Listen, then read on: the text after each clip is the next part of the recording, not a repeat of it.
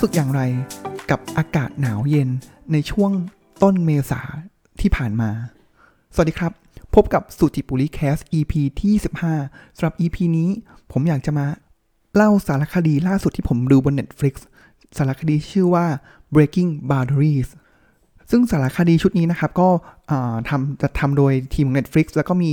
เซอร์ David Attenborough นะครับ ก็จะเป็นนักวิทยาศาสตร์นะครับ แล้วก็ร่วมกับโจฮันล็อกสตอมนะครับ ที่เป็นคนพูดเรื่องนี้คำถามคือ เฮ้ย Breaking Boundaries เนี่ย มันเกี่ยวอะไรกับอากาศหนาวเย็นในช่วงเมต้นเมษาด้วยนะครับสำหรับหลายคนนะครับที่กำลังแบบ เฮ้ยโหตื่นเต้นเลยจู่ๆทำไมกรุงเทพอากาศเย็นประเทศไทยเลยเนาะอากาศเย็นขึ้นทั้งที่เป็นช่วงต้นเมษาซึ่งก่อนหน้านี้โอ้โหร้อนแบบ ร้อนตับแตกเลย แต่จู่ๆเย็นขึ้นนะครับ แต่สำหรับผมแล้วเนี่ย ผมก็ตื่นเต้นในช่วงแรกนะครับ แต่กลับรู้สึกว่าเฮ้ยจริง ๆ แล้วอันนี้มันเป็นปัญหานะที่ผมว่ามันเป็นส่วนหนึ่งของเรื่องของอปรากฏการณ์ทาง climate change นะครับซึ่งระหว่างว่างๆนะครับผมก็เลยเปิดดูสารคดีไปเรื่อยๆนะครับแล้วก็ไปเจอสารคดีนี้เข้าแล้วก็เฮ้ย มันคือเรื่องเดียวกันเลย ก็เลยถือโอกาสนำมาเล่าสู่กันฟังใน EP นี้นะครับ ก่อนอื่นเลยครับต้อง เท้าความนิดนึงว่าทำไมถึงชื่อว่า breaking boundaries ด้วยนะครับ แล้ว boundaries เนี่ยมันคืออะไรนะครับ เขาบอกงี้เขาเกริ่นอย่างนี้ครับว่าก่อนหน้านี้ครับหลายหมื่นปีเลยครับโลกเราเนี่ยอุณหภูมิโลกเราก็แกว่งขึ้นแกว่งลงนะครับมาก ๆ มีปีต่อปีเนี่ยอุณหภูมิมีการเปลี่ยนแปลงมาก จนเมื่อเข้าสู่ยุคที่เรียกว่าโฮโลซีน ก็ประมาณ 10,000 ปี ก่อนหน้านี้ได้นะครับสิ่งที่เกิดขึ้นก็คืออุณหภูมิโลกเนี่ยค่อนข้าง อ่า stable เลยนะครับ ก็คือเสถียรมากเลยก็คือไม่มีการสวิงไปสวิงมาเลยนะครับ เพราะฉะนั้นเขาบอกว่ายุคโฮโลซีนเนี่ย เป็นยุคที่โลกเนี่ยเขาเรียกว่ามันมัน stabilize ด้วยตัวเองนะครับ ก็คือมันเขาจะใช้คำศัพท์คำว่า resilience นะครับ คือมันมีเหตุอะไรมาไม่รู้แหละ แต่ว่ามันสามารถที่จะเยียวยาซ่อมตัวเองแล้วก็รักษาตัวเองให้อยู่ในความสมดุลได้นะครับ แต่ว่าอะไรครับ แต่ว่าพอหลังจากที่มี การทำปฏิวัติอุตสาหกรรมนะครับ หรือว่า industrial revolution นะครับ หลังจากนั้นเนี่ยเขาเรียกว่าโลกของเราเนี่ยมันอยู่ในความเสี่ยงที่จะไม่สามารถที่จะ stable ได้อีกนะครับ แล้วก็มันเลยแล้วก็พุชไปเรื่อยๆครับ มันก็ผลักดันให้โลกเราเนี่ยไปถึงจุดที่เรียกว่า tipping point คำถามคือ tipping point นี่คืออะไรก็คือ เป็นจุดที่โลกเราไม่สามารถคงความเป็น resilience ได้นะครับ หรือว่าเขาภาษาอังกฤษอีกคำหนึ่งที่เขาใช้ก็คือ become irreversible นะครับก็คือเฮ้ยถ้าเกิดอุณหภูมิมันขึ้นไปแล้ว มันไม่สามารถที่จะย้อนกลับมาเย็นได้นะครับ เพราะฉะนั้นแล้วเนี่ยเขาเลยบอกว่าเราเนี่ยไอสิ่งที่เราทำอยู่ความเป็นอยู่ของเราเนี่ยมันค่อยๆ ผลักดันในด้านต่างๆ ของเราเนี่ยให้มันไปถึง boundaries หรือ tipping point แล้วมาถึงจุดนั้นแล้วเนี่ยครับเราไม่สามารถย้อนกลับมาได้คำถามคือ boundaries นั้นเนี่ยมีอะไรบ้างนะครับ ในสารคดีชุดนี้นะครับ ก็สรุป boundaries ทั้งหมดเนี่ยเป็น 9 ด้านด้วยกันนะครับ อะลองเดาดูไหมครับว่าด้านไหนบ้างนะครับที่เป็น top of mind ขึ้นมาเลยนะครับอ่าผมคิดว่าป๊อปอัพแรกเลยที่ทุกคนนึกถึงเลยนะครับ ก็คือเรื่องของ climate change นะครับ ก็คืออุณหภูมิโลกเนี่ย เพิ่มขึ้น global warming เพิ่มขึ้นนะครับเขายกตัวอย่างนี้ผมว่าหลาย ๆ คนก็เห็นข่าวอยู่เรื่อย ๆ นะครับ ที่พอละอุณหภูมิโลกมันร้อนขึ้น มีการปล่อยคาร์บอนไดออกไซด์มากขึ้นนะครับ อย่างน้ำแข็งที่ขั้วโลกเหนือหรือขั้วโลกใต้เนี่ยครับ มันก็เริ่มละลาย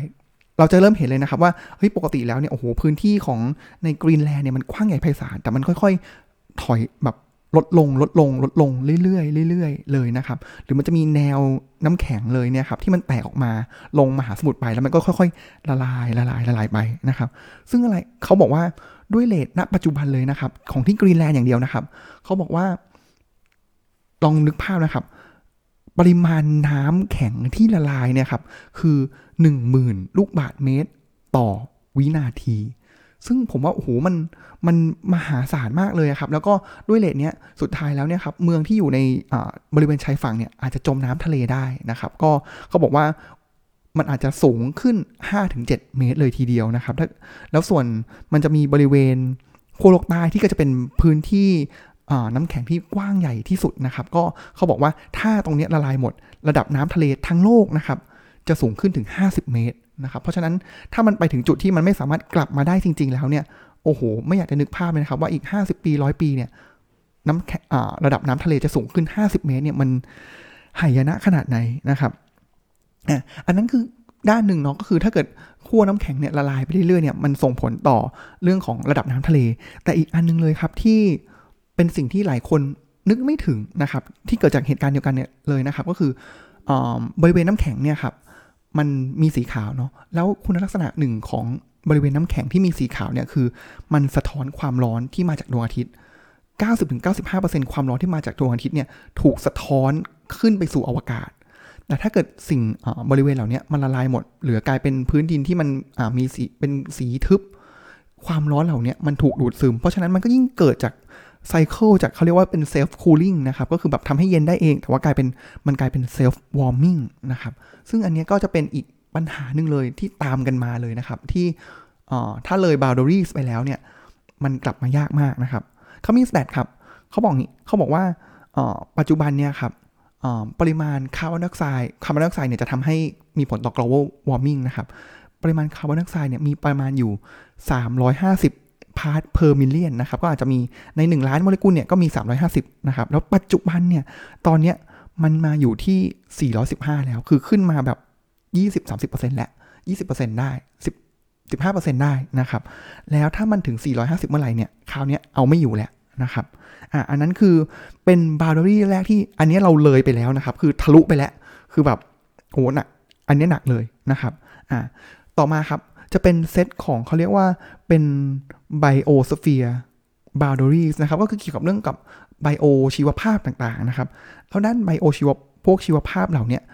มีอยู่ 4 ด้านย่อยนะครับอะมาไล่กันเลยดีกว่าครับว่า 4 ด้านย่อยเนี้ยมีอะไรบ้าง ลองทายกันดูเล่นๆไหมครับอะลองพอสพอดแคสต์นี้แป๊บหนึ่งนะครับ แล้วก็อยากจะชวนนึกซิว่า เอ๊ะมันมีอะไรบ้าง 4 ด้านย่อยนี้นะครับ สี่ด้านนี้ประกอบไปด้วยอะไรบ้างครับอะอันแรกเลยนะครับก็คือเป็นหัวข้อ 2 ของบาโลดีที่2นะครับก็คือเรื่องของพื้นที่ป่าไม้นะครับเขาเรียกว่าใช้เป็น natural habitats นะครับ แล้วก็อันที่ 2 ก็คือ biodiversity นะครับ ก็คือความหลากหลายทางชีวภาพ ด้านที่ 3 ก็คือ fresh water ก็คือน้ำจืดนะครับปริมาณน้ำจืดนะครับแล้วก็อันที่ 4 เลยของด้านนี้ก็คือเขาเรียกว่าเป็น flow of nutrients นะครับแล้วก็ nutrients ในที่นี้ก็คือเหมือนสารอาหารอะไรอย่างเงี้ยครับ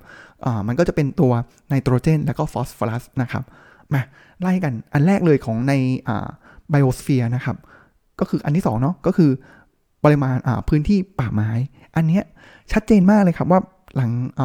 หลังจากที่มีการปฏิวัติการเกษตร ปฏิวัติอุตสาหกรรมแล้วเนี่ยพื้นที่ป่าไม้เราเนี่ยถูกลุกลานแล้วก็ถูกนำไปใช้เพื่อการเกษตรเพื่อเป็นที่อยู่เขามีตัวอย่างนี้ครับว่าในป่าที่ใหญ่ที่สุดในโลกเนาะก็คือป่าอเมซอนเนี่ยณปัจจุบันเนี่ยถูกทำลายไปแล้วมากกว่า 20%แล้วด้วยเลทเนี่ยครับมันมันไปเรื่อยๆเรื่อยๆเลยนะครับ แล้วก็พอเวลาป่าไม้ถูกทำลายเนี่ยครับความสามารถในการดูดซับคาร์บอนไดออกไซด์ มากับกับกลับคืนมาเนี่ยมันก็หายไปในอีกด้านหนึ่งเลยครับ ก็คือความสามารถในการที่จะสร้างน้ำทำให้เกิดกระบวนการที่ดึงน้ำกลับมาในระบบ แล้วก็ทำให้เกิดฝนสร้างความชุ่มชื้น แล้วก็เป็นการไซcycle ของการสร้างป่าสร้างฝนสร้างน้ำเนี่ยมันก็จะกลายเป็นเขาเรียกว่าเป็น cycle negative cycle นะครับก็คือมันจะลดทั้งป่า แล้วก็น้ำก็จะลดลง fresh water ลดลงนะครับ แล้วก็ฝนก็ลดลงสุดท้ายแล้วเนี่ยครับมันจะเกิดปรากฏการณ์ที่ป่าไม้เนี่ยมันจะกลายเป็นลักษณะของทุ่งหญ้าซาวานาหรือว่าศัพท์ที่เขาใช้ก็คือ savanization นะครับ ซึ่งอันนี้แหละครับก็เป็นออีกอันหนึ่งที่ตอนนี้ครับมนุษย์เราโลกโลกของเราหรือมนุษย์เราเนี่ยผลัก boundary ด้านนี้เลยจุดเขาเรียกว่าจุดเลดโซนไปแล้ว เช่นเดียวกับตัวของ global warming นะครับ มาอันต่อมาครับก็คือเรื่องของความหลากหลายทางชีวภาพนะครับเขาบอกนี้ภายในช่วง 50 ปีที่ผ่านมาครับสัตว์ป่าเนี่ยหกสิบแปดเปอร์เซ็นต์นะครับ หายไปแล้ว หายสับสูญไปแล้ว หรืออาจจะล้มหายตายจากศูนย์พันไปแล้วนะครับ แล้วก็ในแง่ของ biodiversity เนี่ย ทุกคนอาจจะมองว่ามันไกลตัวนะครับ คือแบบ เฮ้ย ก็สัตว์ที่แบบตัวได้อยู่รอดนะครับ แต่ว่าจริง ๆ แล้วมันมีอีกสัตว์อีกกลุ่มหนึ่งเลยนะครับ ที่ อันนี้มันเป็นเรื่องเป็น global issue เลยนะครับ ก็คือพึ่งคำถามคือเฮ้ยพึ่งหรือว่าจริงๆก็จะมีเป็นพวกแมลงด้วยเนี่ย มันสำคัญต่อเรายังไงที่มันโอ้โหเรื่องนี้มันกลายเป็นอะเป็น red zone อีกอันหนึ่งที่เราเลย boundary ไปแล้วนะครับเขาบอกนี้เขาบอกว่า 70%เลยนะครับของพวกพืชพันธุ์ต่างๆเนี่ยครับที่มันมีพืชดอกพืชอะไรเงี้ยครับที่เรารับประทานหรือเอามาใช้เลี้ยงสัตว์กันเนี่ย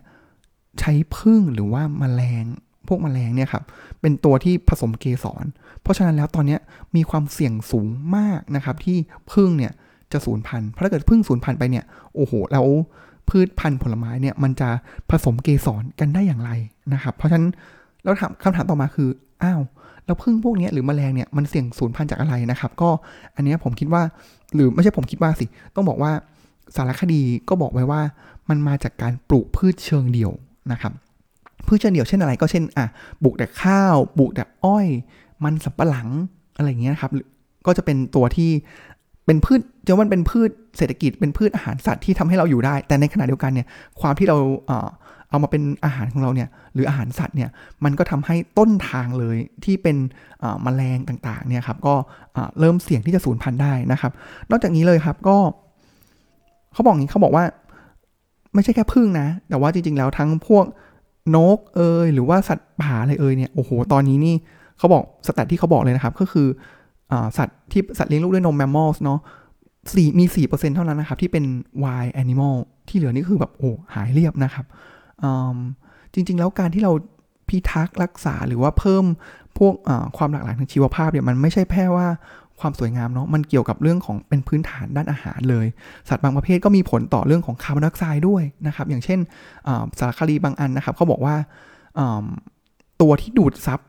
คาร์บอนไดออกไซด์ได้ดีเลยเนี่ยครับก็คือเป็นพวกกลุ่มปลาวาฬหรือขี้ปลาวาฬต่างๆนะครับก็เนี่ยดูดซับคาร์บอนไดออกไซด์ได้ดีเลยนะครับ มันก็มีผลต่อเราแล้วก็มีผลต่ออากาศแล้วก็น้ำด้วย ซึ่งในด้านนี้ตอนนี้เราก็ไปที่ red zone แล้วนะครับ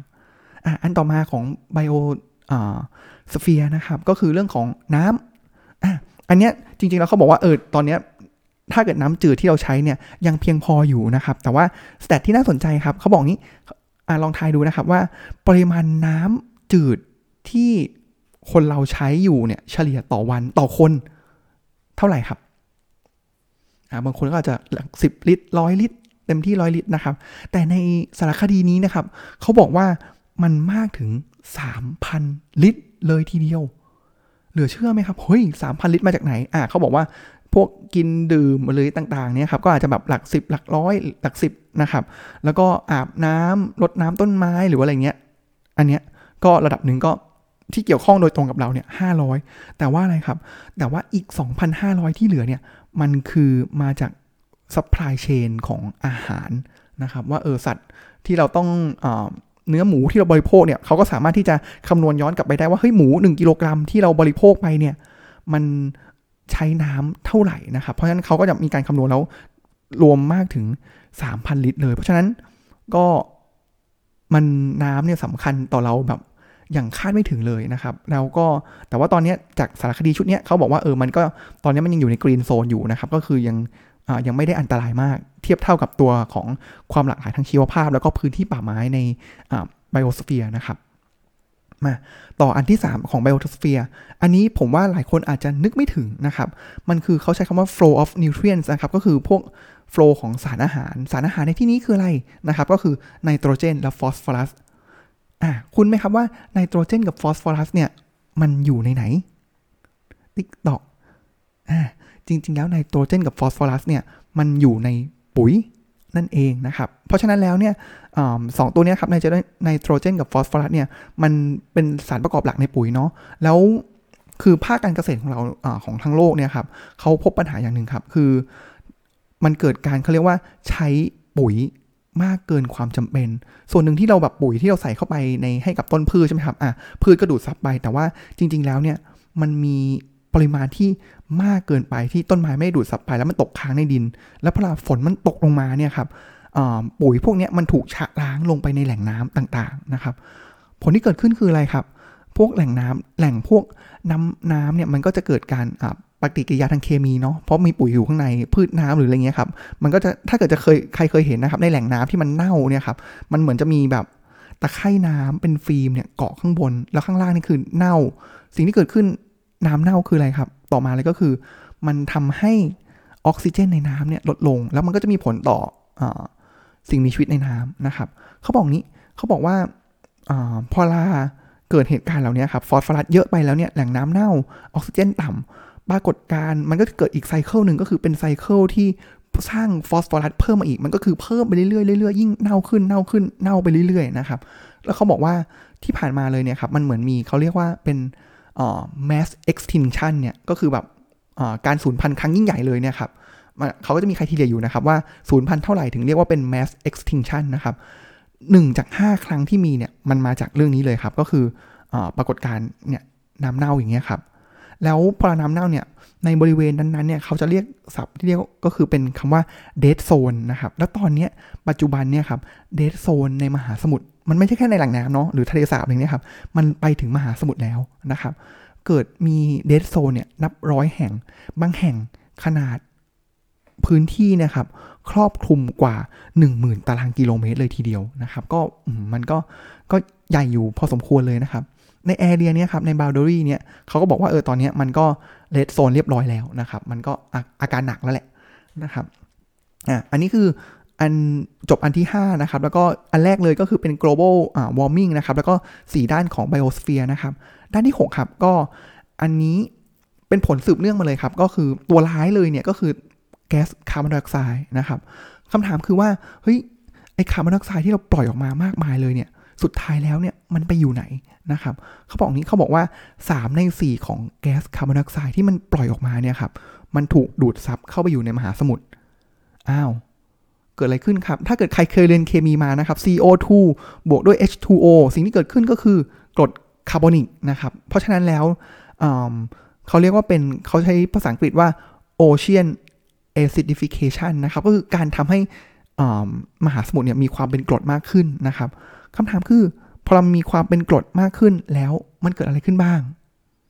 แน่นอนครับ ลองนึกดูว่าเราเอาตัวเราไปจุ่มในกรดนะครับเออมันก็ผุพังใช่ไหมครับ เช่นกันเลยครับ ในมหาสมุทรเนี่ยมันเป็นแหล่งของเขาเรียกว่าเป็นต้นกำเนิดของชีวิตเป็นเหมือนเป็นอาหารที่เป็นห่วงโซ่ ห่วงโซ่อาหารห่วงแรกนะครับ พวกแพลงต้นต่างๆ ที่แบบพอเรามีปลาไปกิน ปลาก็จะเป็นปลาเล็กปลาใหญ่ก็ใหญ่ขึ้นไปเรื่อยจนสุดท้ายก็เป็นต้นกำเนิดของอาหารของเราหรืออาหารสัตว์นะครับ นี่แหละมันถูกทำลายไปเรื่อยๆนะครับแต่ว่ายังอุ่นใจได้อยู่นะครับว่าในบาวเดอรี่เนี่ยครับเรื่องของความเป็นกรดในมหาสมุทรเนี่ยอันนี้ยังอยู่ในกรีนโซนอยู่นะครับ อันต่อมาครับ อันนี้ไปด้วยกันเลยแล้วกันครับ อันที่ 7 กับอันที่ 8 นะครับ ก็คือเขาใช้คำว่า human made pollutants นะครับ ก็คือพวก pollute ต่างๆนะครับออันเนี้ย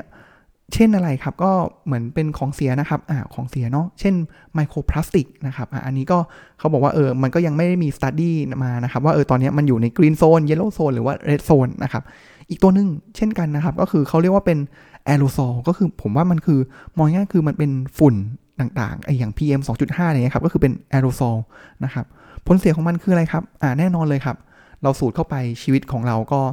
สั้นลงนะครับ แล้วก็มีปัญหาแต่ว่าอีกอันหนึ่งที่เราอาจจะนึกไม่ถึงเลยครับ คือแอโรโซลเนี่ยพอเรามันอยู่เป็นกระจุกเนี่ยครับ มันทำให้อุณหภูมิมันเย็นอ้าวหลายคนก็คิดว่าเฮ้ยอุณหภูมิมันเย็นในที่ที่มันมีแอโรโซลเยอะเนาะอุณหภูมิมันเย็นมันก็ดีสิ แต่ว่าเขาบอกงี้ครับ เขาบอกว่า มันเหมือนกับเป็นฉากบังหน้า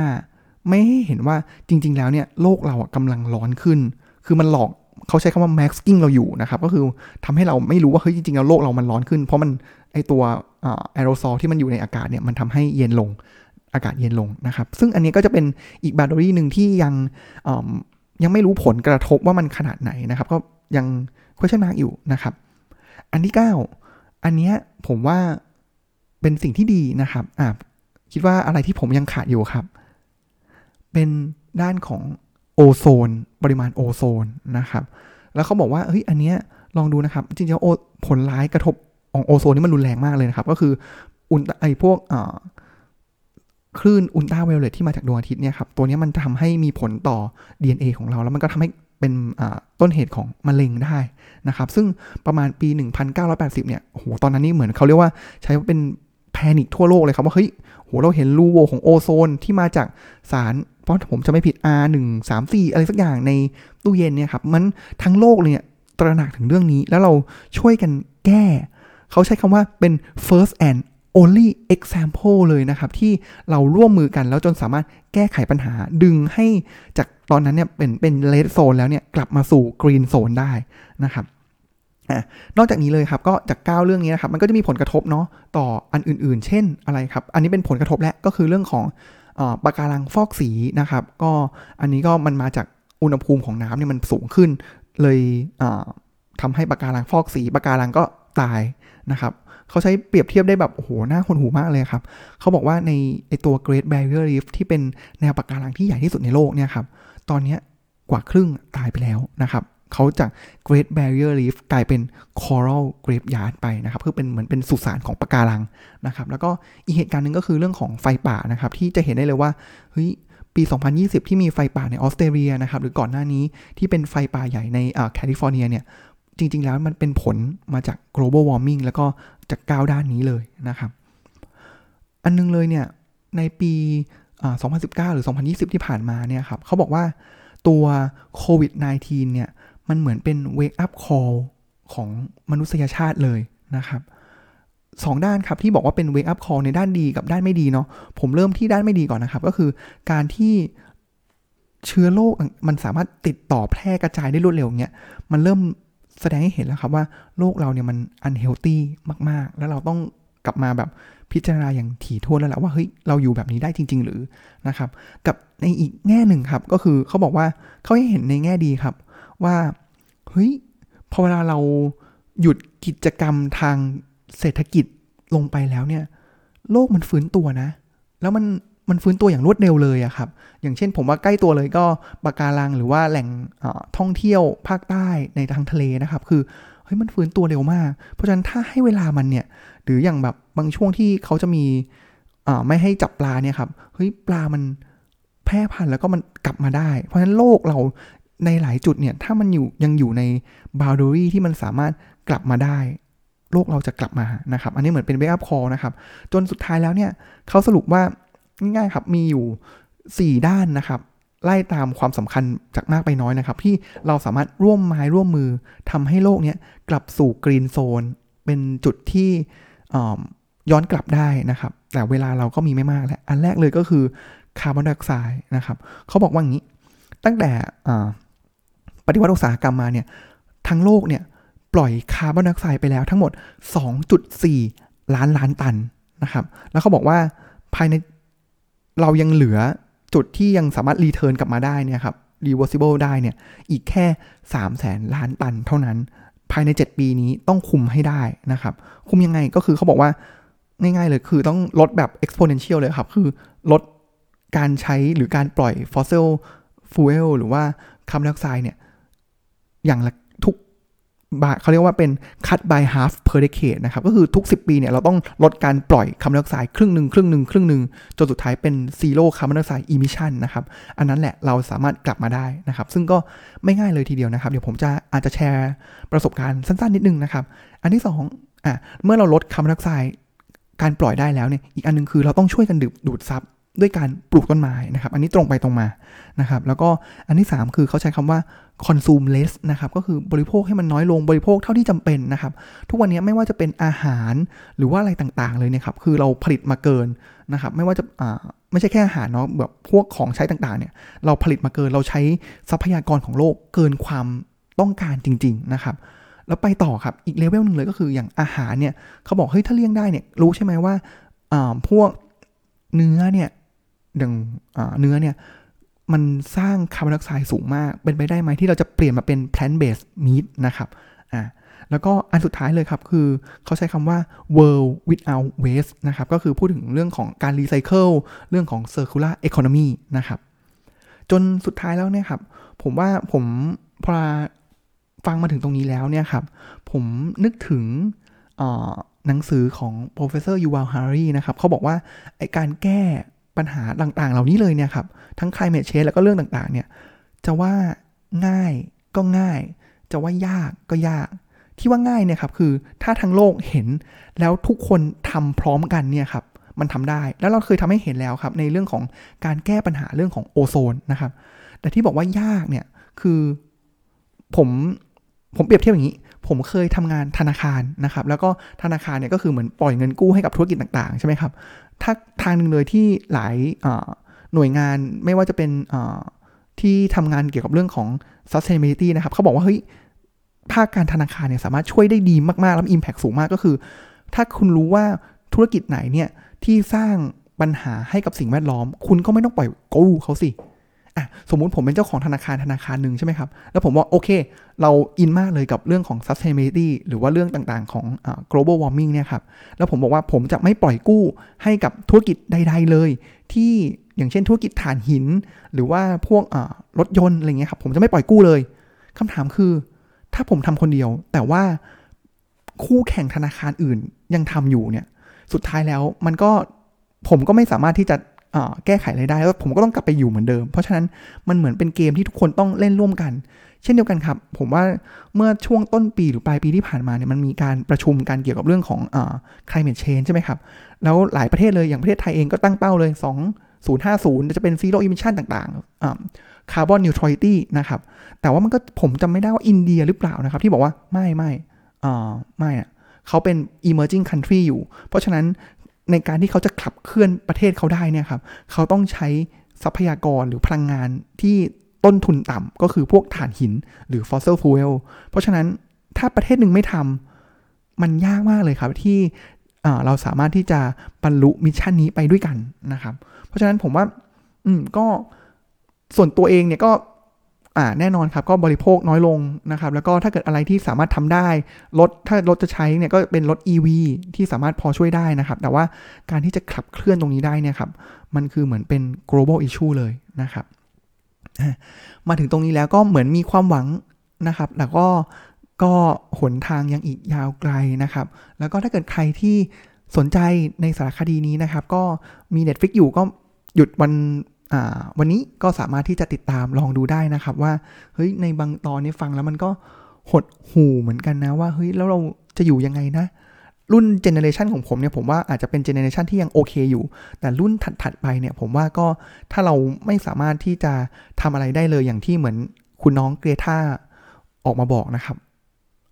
เราก็ไม่รู้ที่จะสามารถที่จะบอกคนรุ่นต่อไปได้อย่างไรว่า เราในฐานะที่สามารถสร้าง Impact ได้เนี่ยทำไมเราถึง ไม่ทำอะไรเลยเพื่อให้โลกนี้ดีขึ้นนะครับสำหรับวันนี้ก็เป็นตอนที่ยาวที่สุดเท่าที่ผมเคยจัดพอดแคสต์มานะครับ ก็คิดว่าน่าจะมีประโยชน์นะครับ แล้วก็มาช่วยกันทำให้โลกนี้ดีขึ้นกันนะครับสำหรับวันนี้ก็ขอกล่าวคำว่า สวัสดีครับ